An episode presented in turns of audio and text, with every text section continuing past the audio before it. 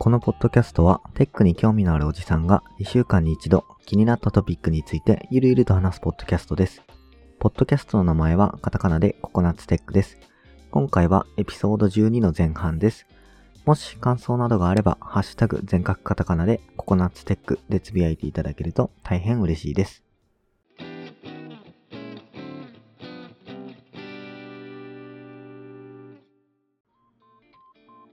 はい。じゃあ、えっと、かなり久しぶりになりますが、ココナッツテックのコメント返しをしていきたいと思います。コメント返しセクションですね。はい。はい。はい、で、えっと、長らく、えー、ちょっと自分が体調不良だったりとか、あと娘がちょうどいっさいの誕生日とかがあって、かなりバタバタしていたいっかげつかんでして、えー、このいっかげつあんまり動けてなかったんですけど、まあ、えっと、それでも、コメントいただいてコメントをいただけたので、えー、そのコメントをちょっと読み上げていきたいと思います。はい、はい、で、えー、しちがつじゅうくにちですね、えー、高見千恵さんから、えー、ありがとうございます。ありがとうございます。はい、えー、シャープにじゅう聞いてる、うちはだいにだいよん金曜日のじゅうしちじにポッドキャスト番組、えー、エスビー キャストだいいちだいさん週に YouTube 番組 エスビーシー オープンマイクを配信しています。その他個人ではスタンド エフエム、ラジオトークで発信、それをアンカー エフエム で再配信していますね。と、えー、コメントいただきました。で、多分これにつながってもう一つですね、えー、ついでにケアル系魔法でケアルアが出てきたのは随分マニアックだなーって、かっこアが出たのっていっこだけ？出てないシリーズが多い。だけより少ない。確かに。っていう、あのーまあ、コメントをいただきました。うん、そうですね。まあ、あの前半部分のポッドキャストの件ですけど、まあ、高見千恵さんの方、コメント紹介をした時なのかな。高見千恵さんも何かしらやっているはずというふうに言ってたんですが、それをあのちゃんと言っていただけましたね。これすごいたくさんやってるなってさ、思うけど、ね、あ、でも、いや、すごい。週、そうか、各週でやってるのか、ふたつ番組。で、あと個人でスタンドやってるんだな。そうだね。はい。ちょっと、聞いてみたいと思います。はい、あのせっかく自分たちのね、あの聞いていただいているので、そうですね。ね、はい、自分たちもちょっと聞いてコメントできればしたいなと思います。で、ケーアール 系の魔法で R が出てきたの、ずいぶんマニアックだなっていうのは確かにそうですね。あのじゅうさんが R があるんですよね。ケーアールアール が。あ、じゅうさんあったっけ？じゅうさんはあがあるはず。あ、うん、があったと思う。あれなかったっけ？うん。ケアルはあったはず。いや、ね、記憶がなくてさ。そうね。いや、まあ、じゅうさんでドハマりしたから、じゅうさんのやつが俺の中でのベースになっているかなっていう感じかな。うん、ケアル、ケアル、ケアルらケアルがか。ケアルが、ケアルだ。だけ、だけはあんまりな、うん、なんか、自分がやってる エフエフ ではなかったな。だからそうね。エフじゅうでグラビジャが出て、ジャっていうのがあるんだ。思ったけど。ああ、じゃあ、じゃああるね。なんか、マテリアの名前もそうなってることが、まあ エフエフじゅうよん になってくるんだけど。あ、じゅうよんの話ね。そう、じゅうよんは、あの、マテリアがどんどんね、そんな感じになってくる。うん、あ、そうなんだ。マテリア、マテリガ、マテリジャ。メガマテリアとかメガマテリだとかなんかね、すごいことになって、なんかもうよくわかんないことになって、魔法とあとアイテムの法則が混ざってるね。そうそう、なんかすごいことになってて、で、まあライフあのレベルキャップがどんどん解放されてるからさ、 エフエフじゅうよん とかもすごい、うんうん、なんかもうマテリアとかね基本使わないからね。そうよ、まあ本当にそう弱いってことだね。もうめっちゃ弱い。マテリア、マテリガーとかマテリジャーとかもね、うんうんうん、めっちゃ弱いの。なんかメガマテリアとかハイ、ハイマテリアとかあったんだけど、それもね、使われなくて。うん、うん。なんかメガマテリジャーとか、そういう感じに、もう、めっちゃ闇、闇というか沼が深いよ、あれは。いやー、そうなんだ。そうそうそうそう。じゅうよんちょっと知識があんまりなくて、で、この前、あの、もう全く脱線しちゃう話だけど、光のお父さんを見たんで、その知識のみです。はい、あーマジか。えー、光のお父さんねは俺見てないんだよ。見たいんだよね。劇場版光のお父さんの方だけど、ドラマ版じゃなくてね。うん、まあ、うん。でもじゅうよんの内容はあんまり関係ないから、結構うん、なんかなんだろうな、サクッと見れてよかったですそうだね、ちょっと俺も時間あればちょっとそっち見たいかな。まあそれよりも先にね、あの高見千恵さんのポッドキャストとか、あの YouTube、エスビーシー オープンマイクとか、はい、そっち側ちょっと見て、そうだね、うんうんうん、えー、見たいと思います。いつもコメントありがとうございます。ありがとうございます。はい、じゃあ次、まあ、次って言っても次も高見千恵さんなんですが、じゃあトマさんお願いします。はい、次、まあ、にじゅういち聞いた ピーディーエフ は個人的にはコピもできる、コピも一応できるし、一連なりの文献をまとめる的な使い方もできるので割と良い思い出が多い。仕様はぐちゃぐちゃなのでいじる側としてはノーサンキューではあるけどワードとかよりマシというかってコメントいただきました。はい、ありがとうございます。いや、まあ、多分これ俺が ピーディーエフ への恨みつらみをいろいろ吐いた回、うん、話してたよ ね, ねそうそう、いや画像でいいんじゃねえとか言ってたけど、編集してる時に自分自身に、いやコピペもできるし、あの検索できるのがやっぱいいよなっていうのは、あ、あの編集しながら自分で突っ込んではいたんだけど、その恨みつらみを言ってた時って検索が全く効かなかったからああ、はいはい、そう全然全然知らないページに飛んでたりとかしたからね。まあ、うん、でも確かに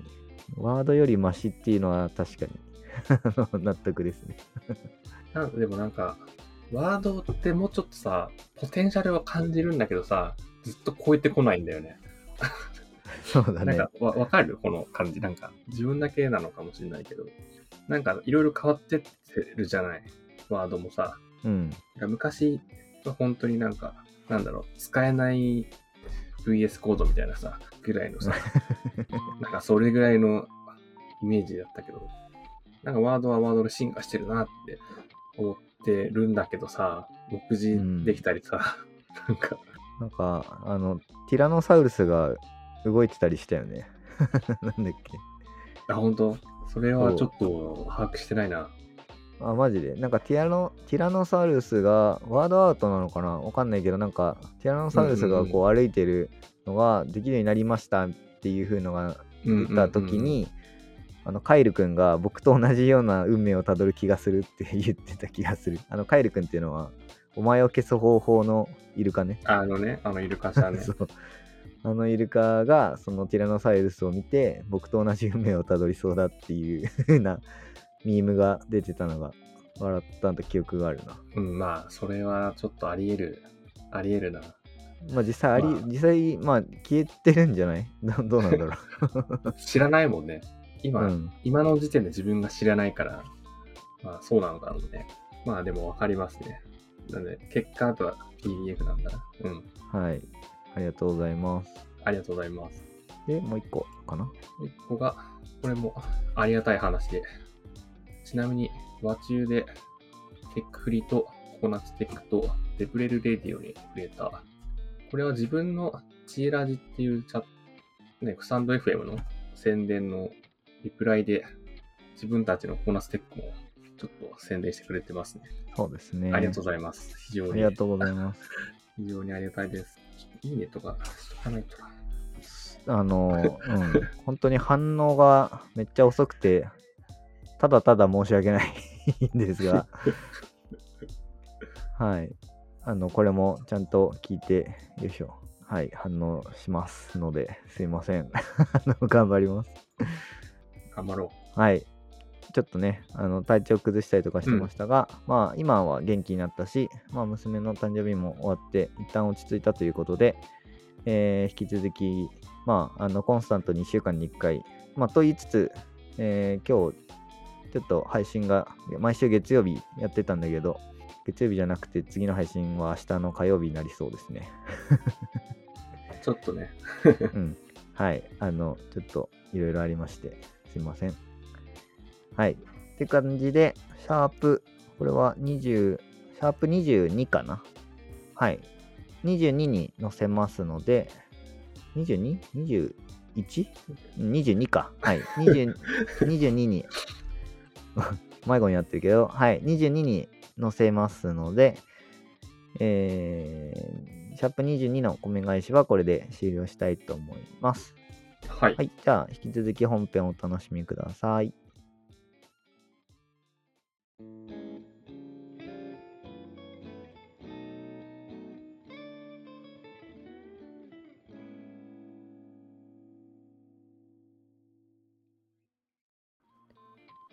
はい。じゃあ、ココナッツテック収録していきましょう。はい。お願いします。はい。お願いします。じゃあ、今、あの、全キャスターで収録し始めてるんですけど、うん、なんか、良さげだね。良さそう。いやー、そうだね。あの、使い勝手が非常に、あの、良さそう。がいいなって思ってるのと、か、簡単だなっていうのと、うん。ね、音質も別に悪くないしっていう。そうそうそう。まあ単純に俺のマイクのあの設定がマイクのマイクがしょぼすぎてちょっと俺の声だけ音すごい最初小さく録音されてしまってるんだけど、まあそれはいいとして、うん、使い勝手すごいいいね。そうね、うん。あと一応こっちにも言っとくとマイクを変えたからなんか多分音質上がってますっていう。そうね。はい。だいぶだいぶなんか電話の相手みたいな感じの音質だったもんねずっとね。うん、なまあ個人的にはねそんな気にしてなかったけどちょっと前回、うん、前々回ぐらいの配信の時にやっぱりちょっと差がすごいなっていう思い知らされた。俺がマイク買っちゃったからね。そうね。はい。まあ、うん、シャープこれがにじゅういちええー、にじゅうに にじゅうにかなとかにじゅういちとかそこら辺になると思うんですが。それシャープにじゅう、にじゅっかい経てようやくマイクを買うというねいやそうだね。そうね。まあうちはだけでゆるゆる始めてたポッドキャストなので、まあ、そこら辺あんま気にせず、うん、まあまあいいかなって思ってたしね、うん、まあね徐々にあの聞いてくださる方が増えてきたので、まあ、そうも言ってられんっていう感じですかね。そうっすね。ちょっといいマイクでで、まあ、雑談ネタとしてねツイッターをさんこああ、はいはいはい。ちょっと共有してるんですけど。はいはいはいはい、はい。いっこ、これはなんか。ツイッターのツイートですね。うん、これは、まあ、ミーム、ミームローパー。ミームローパー、はい、外国人の方かな。うん。うん、あの、ニワトリ卵問題ですね。うん、あの、ニワトリの絵文字と卵の絵文字を、ソートっていうメソッドを使うと、ニワトリが先に来るっていうので、ニワトリ卵はニワトリが先に来る。ニワトリ先だっていう。うん、一応コメントはミステリーリゾルブって書いてあるんで、うん。ミステリーソルブドだね。あ、ソルブ、ソルブって書いてあるね。ソルブド。うん、びっくりマーク。確かでもこれ結構前からあるネタだよね。あ、そうなんだ。なんか初めて見て、ああ、そう。ちょっとあの、笑ってしまった。うん。そうそうニワトリ卵問題は解決したっつってニワトリが先ですっていう、うん、これは ユーティーエフエイト であればあのこうなりますね文字のあの文字コードでいくとね、まあ、じ文字コードの順番がとかそういう話そういう話ですね。 あ, なあれだよね、うん、あとこの人のこれ何ユーザーのページそうユーザーページ見たらそれが書いてあるんだね。ユーザーページのあの背景の画像が、ああそうか、はいはい。うん、ニワトリ卵のソートしてるのが背景になってるね。うん、だ, だいぶだからテンション高くこれ画像貼ってたんだろうね。この人自身も。そうね。でミームローパーさんって名前がゆえにすごいミームいっぱいツイートしてるね。この人フォローしとこう。面白そう。ミームがいっぱい見れる。そうそう面白いでしょ。面白い。で他にもツイート雑談ネタとしてあげていただいてますけど、これはフリースタイルノートブックっていうあのなんか謎の競技がまああるよっていうのでちょっと面白かったなと思ってちょっと話そうかなって、まあ、話そうと思って話すことあんまないんだけど、この三浦三浦さんっていう人がちょっと名前なんていうの安尾かな。うん。っていうなんか三浦康夫さんっていう名前でやツイッターやってる人が、まあ、いたんですけど、その人がずーっと一人だけやってるノートブックをこういかにかっこよくヨーヨーをこう操るみたいな感じでなんかやるか見せるかみたいなよなんて言えばいいのか。これを口だけで説明するの結構難しいね。まあでもノートブックってあのパソコンとかじゃなくて何？キャンパスノートみたいな、そういうビーファイブ のノートブック。ビーファイブ のノートブックを手の上でなんだろう。なんかジャグリング、そうそうジャグリングみたいな感じだよね。雰囲気でね、そうそう。なんか右手左手移したりなんか。そうそう。そうね、上からこう叩いてみたりとかなんか、うん、まあちょっと見てもらうのが一番早いんだけど、うんうん、フリースタイルノートブックいい感じに編集してるけどやってること自体はめちゃめちゃ簡単なことをしてる気がするこの人あのすごいのがさ、うん、中に中に以来にじゅうにねんぶりに新技を開発しましたって言ってるのと、あとさんじゅうねんは続けたいっていう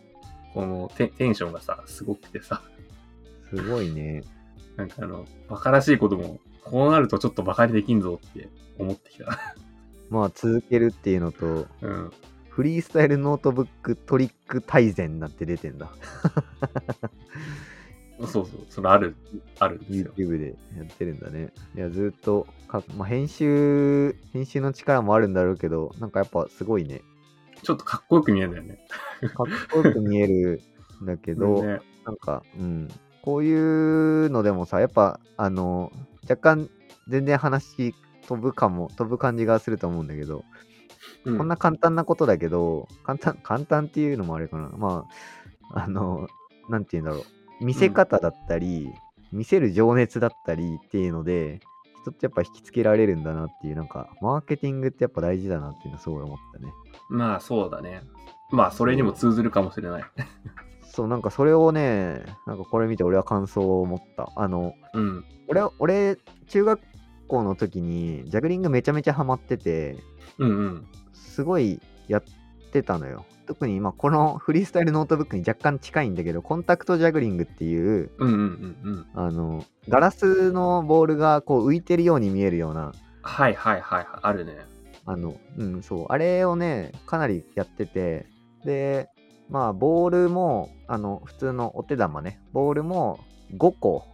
は練習してたから、よっつは普通にできてたんだけど、ごこ練習してるぐらいのところぐらいまでかなりハマってやってた時期があったのよ。うんうんうん、で、友達とかが、あの、ディアボロってわかるかな？あの、ディアボロわかんない。中国語マって言ったらわかるかな？あの、なんか、はいはい。あー、わかったかも。あの、棒の先に糸があってあってそこにあのお茶碗、はいはいはい、お茶碗をひっくり返してくっつけたみたいな感じのコマをこう回すはいはいはいはいあったね。やつなんだけど、俺はディアボロはそんなにやらなかったんだけど、友達がディアボロで世界で何人かしかできないような技ができたっつってすごい自慢してきてたんだよね、うんうん、ただ俺たちにしか確か自慢してなくて世間一般に見せてないから多分カウントされてないんだよね。まあでもそういう人たちも結構いんのかなとか思いつつ、そうだね、広めるっていうのも一つの才能なんだなみたいなちょっと思ったかな。この人はだからなんかいいよね、そのトリック大全とか一人で出してなんかそれっぽい競技あんのかなって思わせるぐらいちゃんとしてるんだよねそうそう思わせてるし、技の名前もさサマーソルトとかさ天地返しとかさ、うん、なんかいろいろ技の名前をさつけてるっていうのもやっぱすごいなっていうのを思った、うん、いやすごい、うん、はい、いやちょっと面白い、まあそんな感じ、うん、すごい今俺の娘の声が入った気がするけどまあいいか。あとこれもう一個、これね非常にくだらないんだけど、うん、じゅうはち禁の店のさエンターとリーブっていうさ、うん、その最初にこう聞かれるでしょ。でリーブ先のサイトって何が多いのっていうのをこの人が個人的に調べたっていうただそういうツイート。なるほどね。あ、はいはいはいはい。じゅうはち禁のサイトを見たときに、うん、あなたはじゅうはっさい以上ですかって聞かれて、うん、いいえって押したときにじゃあどこにリダイレクトされるんだっていうのを、えーと、ベストごを洗い出しましたっていうツイートね。そうそうマジスカスクエアガーデンさんのツイートそのワーストごいをねサイトでは主にピックアップしてんだけど、ほとんどがやっぱ Google とさ Yahoo Japan なんだって、はいはいはいはい、うん、まあそうだよねなんかなんとなく想像つくけどそのツイートに載ってるのは、その中でにいとさんい。あ、さんいが青少年保護育成条例のウィキペディア。そう。ここに来て一気にメッセージ性が強まったってコメントしてるけど。具体的なリスクを提示してくるっていう。そうそうそう。で、なんか、ちょっと、そういうメッセージが込められてるなっていうさ、そういうページってか、そういう店もあるよっていうこと。だいにいは Yahoo Kids って言ってて、もはやガキンチョ扱い。なるほどね。えー、ちょっとこういう、この目線はちょっとあの、誰もさ、なかっただろうなって思って、ちょっと笑ってしまった。いやー、面白い取り組みだね。うん、確かに。イーエー をしたときにどこに遷移させるのかっていうのが。なんか決まってるのかなって思ってたんだよね。なんかさ、大体 Yahoo Japan だから、そういう決まってるのかな、条例でって勝手に思ってたけど、全然そんなことなかった。なんかそうなってくるとさ、イーエー を押した、押す、どんくらい押されてんのかもちょっと気になるね。ああ、そうだね。それってでももうサイトになんか仕込まないと取れないよな。あの Google の、うん、Google アナリティクスか。うん。そうそうだね。アナリティクスとかか入れて調べないと分かんないけどね。うん。いやでも気になるね。いいえ押す人ってどれぐらいいるのかって。ね。で Google アナリティクスとか入れるとさ、なんか年代別とかも取れると思うんだよね。あそうだね。そうなってくると一気に面白いよね。家をいや面白い家を押すろくじゅう代何人みたいなどういうことなのなんで押したのみたいなそういうことになる、ね、面白いじゃんちょっとなんかそこら辺気になるなちょっと面白かったそうだね面白そうでその流れでえっと情報共有セクションに入ろうかなと思ったんだけどこの流れでいくと俺の最初の紹介するのって多分雑談的な内容なんだよねあ、本当？うん、ちょっと雑談のカテゴリーに入れとこうかなまあいいや、あのちょっと最初のじゃあ自分の紹介する記事というかやついきますねはい、はい、はい、えーと自分の最初の紹介はですねデジタル緊張 フォージー っていう、えーと緊張あの蚊取り線香の緊張がはいはい作ったホームページでして、ユーアールエル が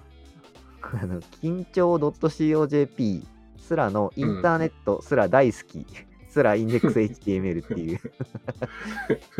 で、あのーはい、古き良きにせんねんだいぜん半もしくはもうせんきゅうひゃくきゅうじゅうねんだいこう半ぐらいな、えー、ホームページですごい文字が左右に揺れ動いて、うん、あの右から左に流れたりレインボーになってたりする感じの、うんえー、ホームページでして、まあ、製品紹介みたいな。いやーこれはねすごいね新しいところで言うとえっと健全ロボ大見だらのサイトに近いね。むしろそっちは知らないな。えー、もっと古いとで言うとあの愛生病院のサイトみたいな雰囲気もある。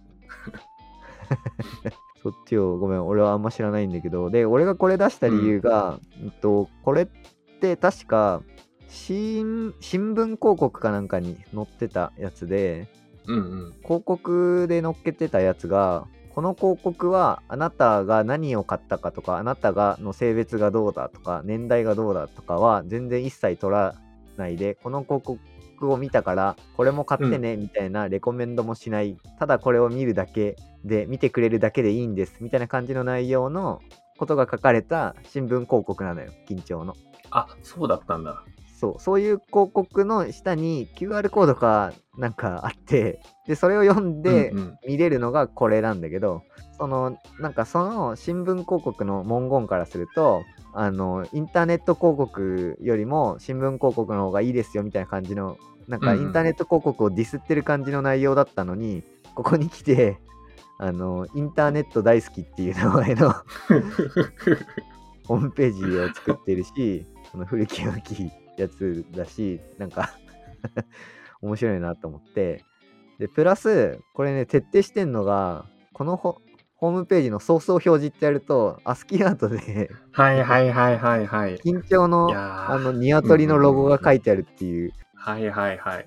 ちゃんとね、その見えないところ、アスキーアートで緊張書かれてるっていうのも、なんかすげえいいなと思って、こういう遊び心を忘れないようにしたいなって。い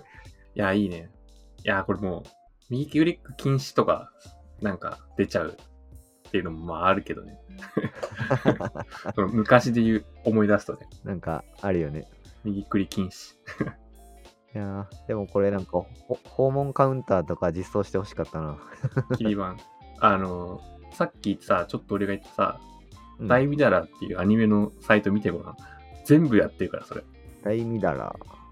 公式サイト。うわーすごっ、うん。全部踏んでるからそれ。すごいね。マウスにめっちゃいろいろくっついてくるやつもいるし。そ, そうそう。すごっ。なんかう動いてるやつが。超動いてる。すごいね。ぜ全部をそう詰め込んで、ほんまあのちゃんとソース見ると右クリ禁止って出るけど。右クリ禁止出るんだ。ソースは、うん、これはじゃあ Chrome のやつとかで見ないといけないの？なんか Chrome とか多分あの上のメニューから見るとかね、ソース表示するとか、それまあ遊び心があるよっていうだけだから。えー、次の切り板はじゅうはちまんひゃくはちじゅうまんかな。ひゃくはちじゅうまんですみたいな。で自分はひゃく、せんまん、じゅうまん、ひゃくまん、にひゃくじゅうななまんさんぜんよんひゃくじゅうろくばんめのお客様らしい。うん、超えちゃってるっていう。超えちゃってんね。全然メンテナンスできてない。この古き良きっていうね、この感じ。いやいいね。なんかこれが古き良きなんだってわ分かることがさ、そもそも、うん。ないけどね、最近だともう早い。そうだね。今にじゅうだい、にじゅうだい以降かな。にじゅうだいこう半じゃない？もう後半か。うん。にじゅうにさいとかはもう分かんないよね、多分ね。分かんないでしょ。にじゅうにさいの子がネットに触れる一番最初の頃にはもうあんまりこういうサイトは残ってなかったんじゃないかな。うん。まあ、にせんねんだいだもんね、多分ね。そうね。いやー、面白い。いいね。いや、いいね。遊び心あるっていいね。そうね。まあ、あの、多分雑談に適した内容だったね。そうだね。まあまあ、でも、いいんじゃない、うん、はい。インターネットの歴史みたいなところにちょろっと触ってるよ。ちょろっと。そうね。はい。じゃあ、えーと、まあ、次の記事かな。うん、はい、はい、次の記事ですね、えー、次の記事はですね、えーと、前に書かれてる記事で、えー、にせんにじゅういちねんしちがつふつかに公開されている記事ですね。で、記事のタイトルがタイムゾーン呪いの書（知識編）ですね。はい、はい、まあ自分が使って、えーと、今仕事でいろいろ IoT デバイスとかいろいろ触ってるんですけど、 IoT デバイスって、うんうん、結局その情報を常にこう送サーバー側にこうペペペペ投げて送ってくるみたいなことが多いと思うのね、まあ、ど, どの IoT デバイスの大体が、うんうん、ってなってくると情報、まあ、基本的には同じ情報を送ってくるんだけど、それがいつ送られてきたのかっていうのが結構大事な大事になってくるのよ。はいはいはい、はい、要はじゅっぷんかんは同じ値が来たけどじゅういっぷんめでなんか値が変わったっていうことに対して価値が出てくるようなものだから、時系列順にこう並べていきたいと、うんうん、いった時にタイムゾーンっていうものがいろいろ厄介になってきて、日本だとうまく動くんだけど海外展開しようとしたら全く動かなくなってしまうみたいな、あそういうことがあってはいけないわけだよね。うんうんうん、でまあえー、結論から言うと標準時間みたいなのがあって、まあ、日本のね時間でいくと ジェイエスティー、うんえー、を使うと思うんだけど、これがまあジャパンスタンダードタイムってなって、うんうんまあ、国内時差もなく夏時間もなくみたいな感じのものなんだけど、うんまあ、ここので触れられてるのは特にアメリカとかだと、まあ、夏時間があるし同じアメリカでも東と西で時間が違うしみたいな、いやそうだね、そうことが発生してるので、うんまあ、日本よりも、まあ、アメリカとかの方があのこういう時間に対していろいろこうどういうふうに アイティー 系はやっていくべきかっていうのに対して、まあ、進んでるみたいな進んでるというか、まあ、慣れているというかそういう感じの話がちょろちょろっと触れられてて、えー、でまあえっとここでじゃあどういうふうに世界中で基準としてやっていこうかっていうのがあるんだけど、うんうんまあ、そもそもその世界標準時間ってあるわけじゃん。グリニッジ標準時。そうだね。うん。あのロンドンの時計と、まあ、ロンドンの、えー、なんだっけ時計あの時計と名前なんて言うんだっけ。え？グリニッジ天文台。グリニッジ標準時間だからそうか。うん。グリニッジ天文台だったかなのを中心として、まあ、そこを基準としてそこから、まあ、プラス何時間みたいな感じで。えー、プラス何時間マイナス何時間っていう形で、まあ、時間を時刻を表すというふうな考え方があると。でちなみに緯度経度の開始も結局ここになってるんだけど、うん、な, なんでそうしたかって知ってる？いや特に知らないな。全然雑学的な話なんだけどこれね、うん、すごいちょうど良かったってのもあって、まあ、当時天文学とかだいぶ進んでたのってイギリスとか、まあ、ヨーロッパ系が優れてたんだけど、うんうんうん、そうするこの時間を扱う上で一番めんどくさいのが日付変更線をどうするかって話になってくるのよ、うんうんうんうん、でいくとちょうどイギリスの裏って太平洋なんだよね。あーそういうことか。そうつまりそ、あのー、日付変更線が大陸の上になっちゃうと、はいはいうんうん、なんか超えた超えないとかでなんか日付が変わっちゃったりとかしていろいろめんどくさいっていうので、うん、ちょうど島もほとんどない太平洋のが日付変更線になるっていうので、うんうんうんえー、しかもまあ天文学もだいぶ進んでるイギリスのところがちょうどいいんじゃないっていう風になってそこをじゃあ標準時間にしよう。ちょうど裏もマイナスじゅうにじかんで、えー、と日付変更線になってすごいいいしみたいな。なるほどね。うんで、えー、とイギリスが、まあえー、緯度なんだ統計、まあ、経度ゼロを、うん、経度ゼロで、まあ、標準時間もゼロっていう形になったっていうのが一つあるかな。おあそうだったんだ。まあそうか。なんか言われれば、まあ、その方がいいんだろうなっていうのは確かに納得するかも。そうそうそういう話俺聞いたことあって、うんまあ、確かにってすごい納得した腹落ちした記憶があるから今でも覚えてるんだけど、うんうんうん、なんかねイギリスが俺がやるんだみたいな感じで言ったんだろうなとか最初思ったんだけど、まあ、そういうのもちょっとあるんだろうけど単純に裏側がちょうど太平洋でアメリカとロシアのあの上の部分もちょうど真ん中通るんだよね、うん、だからすごいちょうどいい、うん、ちょうどいいとこだったんだっていうので ね, ねうーんと思って、はい、だからまあプラマイゼロの時間だと。そうそうそうそうそうそうまあそこがグリニッジ標準で、まあ、ジーエムティー とかいうねグリニッジミーンタイム。そうだね、うんうんうん、であんまり俺ねここら辺あんま知らなかったんだけど ジーエムティー って言ったり ユーティー、ユーティーシー みたいな ユーティーシー、うんうん、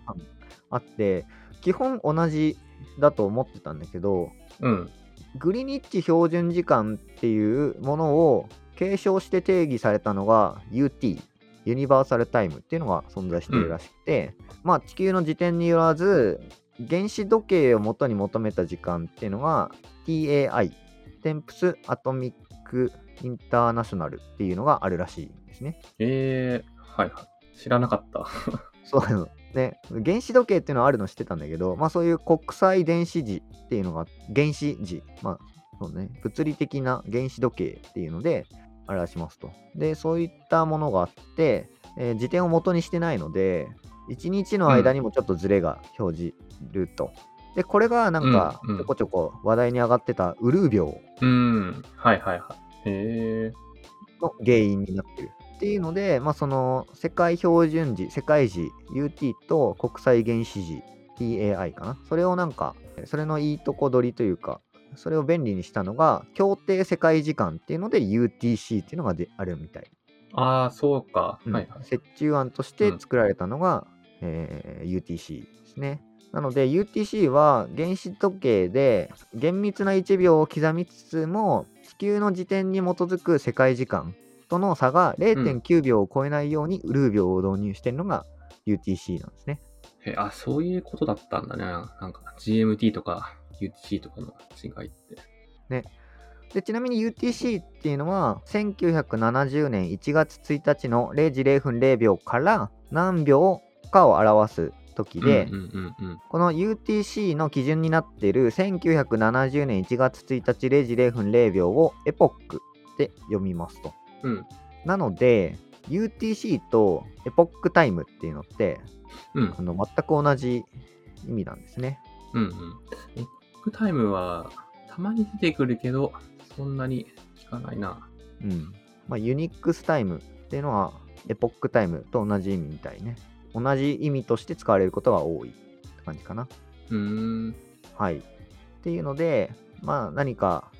時間を刻むとき、えーうんうんまあ、特に IoT デバイスとか、まあ、日本だけでしか使わないっていうのであれば別に ジェイエスティー でやってしまっても問題ないんだけど、そういうものではなく、うんうんうん、さらに世界展開も考えているのであれば、まあ、当然じゃ当然だと思うんだけど、この ユーティーシー を使うべきで、えー、それを日本時間の方で、うん表示をしたいって言ったら、まあ、プラスくじかんっていう形で表現してあげるっていうのが、うんうんえー、基本的には普通になってくるのかな。で、まあ、この ユーティーシー とかは Java とか基本的ななんだろうなランタイムの方で、うんえー、サポートされていることがほとんどなので、まあ、もしかしたらあんまり意識しないで使えるかもねっていうところかな。そうだね、まあ、タイムゾーンがうん、なんかじゃちゃんと日本時間になってないなとかいうことは一番なんかよくあることかもね。もしかするとなんか言語を書こうかなとか思ったときにとりあえず仮想マシン立ち上げてなんかシステムのタイム取ったらなんか全然違うみたいな。そうね、なんか エヌジーエックス とかのログとかって多分、うん、あのタイムゾーンなしとかになってることとか多くて、うんうん、日本時間にこう切り替えるにはプラスくじかんで考えないといけなかったりとかね。うんあるね。うんあとはまあ大体国によってだけど大体プラスいちじかんプラスにじかんプラスさんじかんっていういちじかん刻みのタイムゾーンがほとんどなんだけど、オーストラリアとどっかだけが、えー、さんじゅっぷん刻みプラスはちじかんはんとかなんかそんな感じのそういうさんじゅっぷん区切りのタイムゾーンも一応存在してるっちゃしてる。あ、そうなんだ。それってなんかなんでなんだろうね。うーんなんでなんだろうね。まあもともとそれそういう風なやってたけどもうさんじゅっぷんずれちゃうと大きいからっていうのはあったんじゃない？いちじかん区切りにしたくとももともとさんじゅっぷんに近い感じでずれてたからタイムゾーンを設定するときにっていうことだったのかな。わかんない。そこは詳しくはわかんないけど。うん。えー、まあでもちょっと勉強になったな。そうそうそんな感じのことが書いてあってえーと思ってで夏時間とかの扱いとかもちょっと書いてたりするので、うんうんうん、まあそこら辺も読んでいて面白いんじゃないかなと思ったので紹介させていただきました。はいまあ必ず直面するもんねあの時間の問題はね。時間問題ははいすごい直面するしなんだっけあのオリンピック開催するしないとか言ってた去年のなんかだと夏時間、うんうん、去年じゃないか一昨年とかあの要は暑すぎて、えー、北海道で結局マラソンを開催することになったけど、うん、それとかも夏時間を導入してはどうかっていう話が出ててあったね。うんあのそれを聞いた瞬間 アイティー 技術者の皆さんはちょっと待ってくれよってなったと思うんだけどい, ろいろんなもんがちょっとそうあれ、あれですけどね大変な感じになれ、なると思うからね。まあ時間とかもそういった意味でなんだろうねラップするというか ディーアイ できるようにしとくとか何かしらそういうちゃんとしたライブラリを使うっていうのが一つの手になるのかな。うん、うん、はいそうだねはいこんな感じの、はい、記事説明です。はい、はい、今のがタイムゾーン呪いの書という記事ブログの、えー、紹介でした。うんうんはい、はいじゃあ次ですね。えー、次はですねパブリックキーさんの記事でにせんにじゅういちねんしちがつふつかですね。タイトルが Docker Dev Environments を発表。 Docker コンテナを使ってコードと同様に開発環境をバージョン管理共有再現可能にというタイトルの記事ですね。はい、えー、どうやらですね Docker 社がですねアプリケーションプログラマーがソースコードのバージョン管理を GitHub を用いて行うように Docker コンテナを用いて開発環境のバージョン管理や共有、再現などを簡単に行える Docker Dev Environments をテクニカルプレビューを発表しましたっていう風に書いてありますね。えー、これはいいんじゃない？そうそうあの、ま、まだテクニカルプレビューの段階でその後後発の記事も見てないので、まだアップデートされた内容は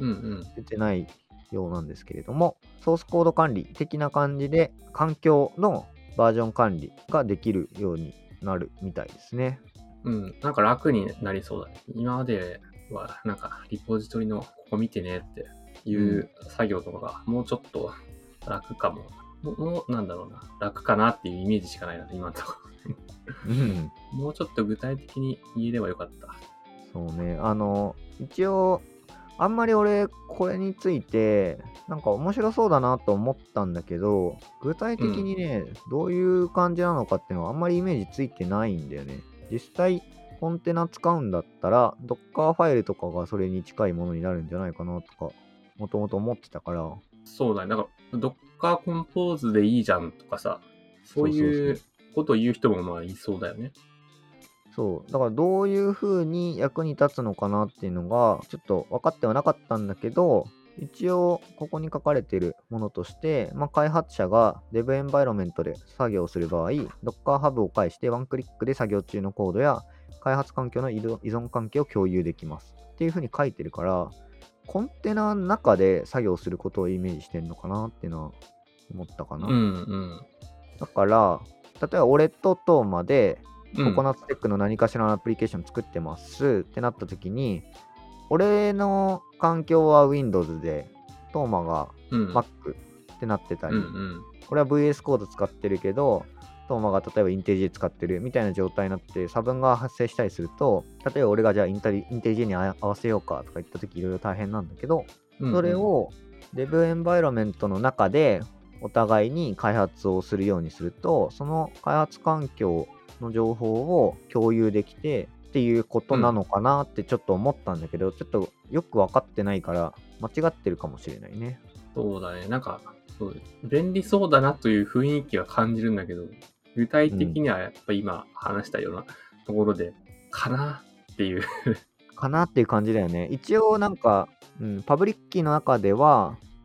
開発環境としての Docker コンテナ内からのソースを、ソースコードをマウントすることで環境とコードを分離して管理可能にして様々な利点が得られることを説明しているようですってなってるから、 Java のバージョンだったり、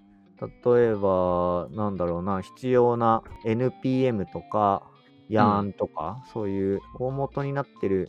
もののバージョン管理とかも、えー、今おのおのでやってたり、パ ッ, パッケージ JSON とかを使っていろいろやってたりとかあると思うんだけど、うん、それとかすら共有できるって感じ。 Git とかのバージョンとかも揃えれるっていう感じになるのかな。あ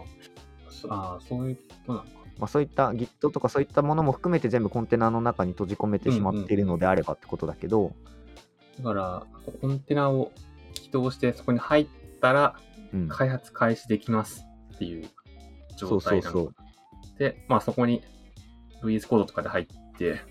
コード書いてとか、そうそうそう、だからね、多分パソコンを変えたとしても、うん、環境設定をする手間がほとんどなくなるっていうことなのかな。ああ、それは確かにそれはありそう。そう、まあ多分Docker Dev Environments って名前だから Docker をインストールする必要はあるんだろうけど、うん、でも Docker さえ入っていれば環境をずっと使い続けれるっていうことなのかなってちょっと思った、うんうんうん、確かにね、まあプロジェクトごとにさ環境を分けた方が楽とかそういうのもあるしね、うん、そうそうそうそう、面白そう、面白そうというかちょっと気にはなるし使ってみたい、うんなと思いつつ、ちょっとまだ一歩踏み出せて踏み出せないかなって感じかな。うんうん、うん、まあで一番最後にの記事のこの記事の一番最後で、Docker 社は DockerHub を中心とした開発者向けのツールに 注, 注力することを現在の戦略として明確にしています。Docker Dev Environments はその最新の成果と言えそうですとっていうのふうに書かれてるんで、うん、多分今テクニカルプレビューだけどこれの使い勝手が良くなったりとか。したりとかプロとか出てくるとこういった Docker Dev Environments を使って、えー、開発環境を整えるみたいなことがもしかしたらスタンダードになってくること未来があるんじゃないかなとか思うかな。そうだね、なんか今後もこういうツールとかね、なんかいろいろ出していっていくのかな。やっぱり注力するって言ってるならそうだね、そこは期待したいね。うん、目玉になってくれるといいなと思うね、うん、その Docker を使う上で。今って開発環境とかがサクッとこう立ち上がる、テストできるとか、なんだろう、サーバーを用意しないでも、うん、それぞれのローカルでコンテナ動かして本番環境と近い状態で動かせるみたいなのが、うんうんうん、売りっちゃ売りだし、それがいい感じに動いてると思うんだけど、うん、そうじゃなくて開発環境ごとコンテナの中に詰め込めるってなると、さっき言ったみたいにパソコンのが壊れた、新しいパソコンを使って開発をしたいって言った時に開発環境をセットアップみたいなしなくてもよくなるし、あと新入社員とかが来た時に、うん、じゃあ、えー、この環境でよろしくっていうのでコンテナをパッと渡せるみたいな感じになってくるって感じなのかな。そうだね、そうだね。そうなってくれるといいね。本当に、いや俺の環境だと動いてんだけどがなくなる方だもんね。なくなるってことだよね。すごいね。うん。若干あのー、昔その開発環境を揃えたいみたいな気持ちが俺強かった時に、クラウドナインとか、要は開発環境自体をそのまんま、なんだろう、クラウド側に持ってくみたいなことが今後スタンダードになるかなとか思ってたんだよ。そのブラウザを使って開発をする、うん、クラウドナインだったり EclipseJ だったり、あの Gitpod だったりとか、いろいろあっていろいろウォッチしてたんだけど、ただね、どうしてもやっぱりブラウザっていうのが肝になってて、戻るできちゃったりするんだよね。ブラウザバックできちゃったりとか、更新とかするときにいろいろ、なんだろう、予期せぬ動かし方をしてしまったり、あのタブを消すのってコンコントロール W、まあ、もしくはコマンド W とかでタブこれ消しちゃうんだけど、うん、それやったらね、Chrome のブラウザー側のタブが消えたりとかして、いやー、そうそうそう、若干使いにくいなっていうのはあったのよ、うんうんうん、っていった時にやっぱ開発環境ってローカルに作りたいなっていう気持ちが強くなってたし、多分そう思ってる人が多かったから、そういうクラウドナインとかそこまで流行んなかった、流行、まあ、流行ってんのか分かんないんだけど、あんまり肌感としてめっちゃ使ってますっていう人聞かないんだよね。そうだね、なんかあんまりその通り聞いてない、聞かないね。そうそう、あの特にうちの会社では全員 Chrome使ってクロ、クラウドナインで開発してますみたいなのってあんま聞かないなと思ってて、うんうん、だからそういった面だとこれ Docker Dev Environments はもしかしたら結構いい感じにそこら辺を解決してくれるツールなのかなっていうのはちょっと思ったね。うんうんうん、うん、確かにね、ちょっと今後に期待したいですね。ですね、うん、はい。以上で前半部分は終了です。後半は来週の月曜日に配信予定ですが、火曜日とかになっちゃうかもしれないです。頑張ります。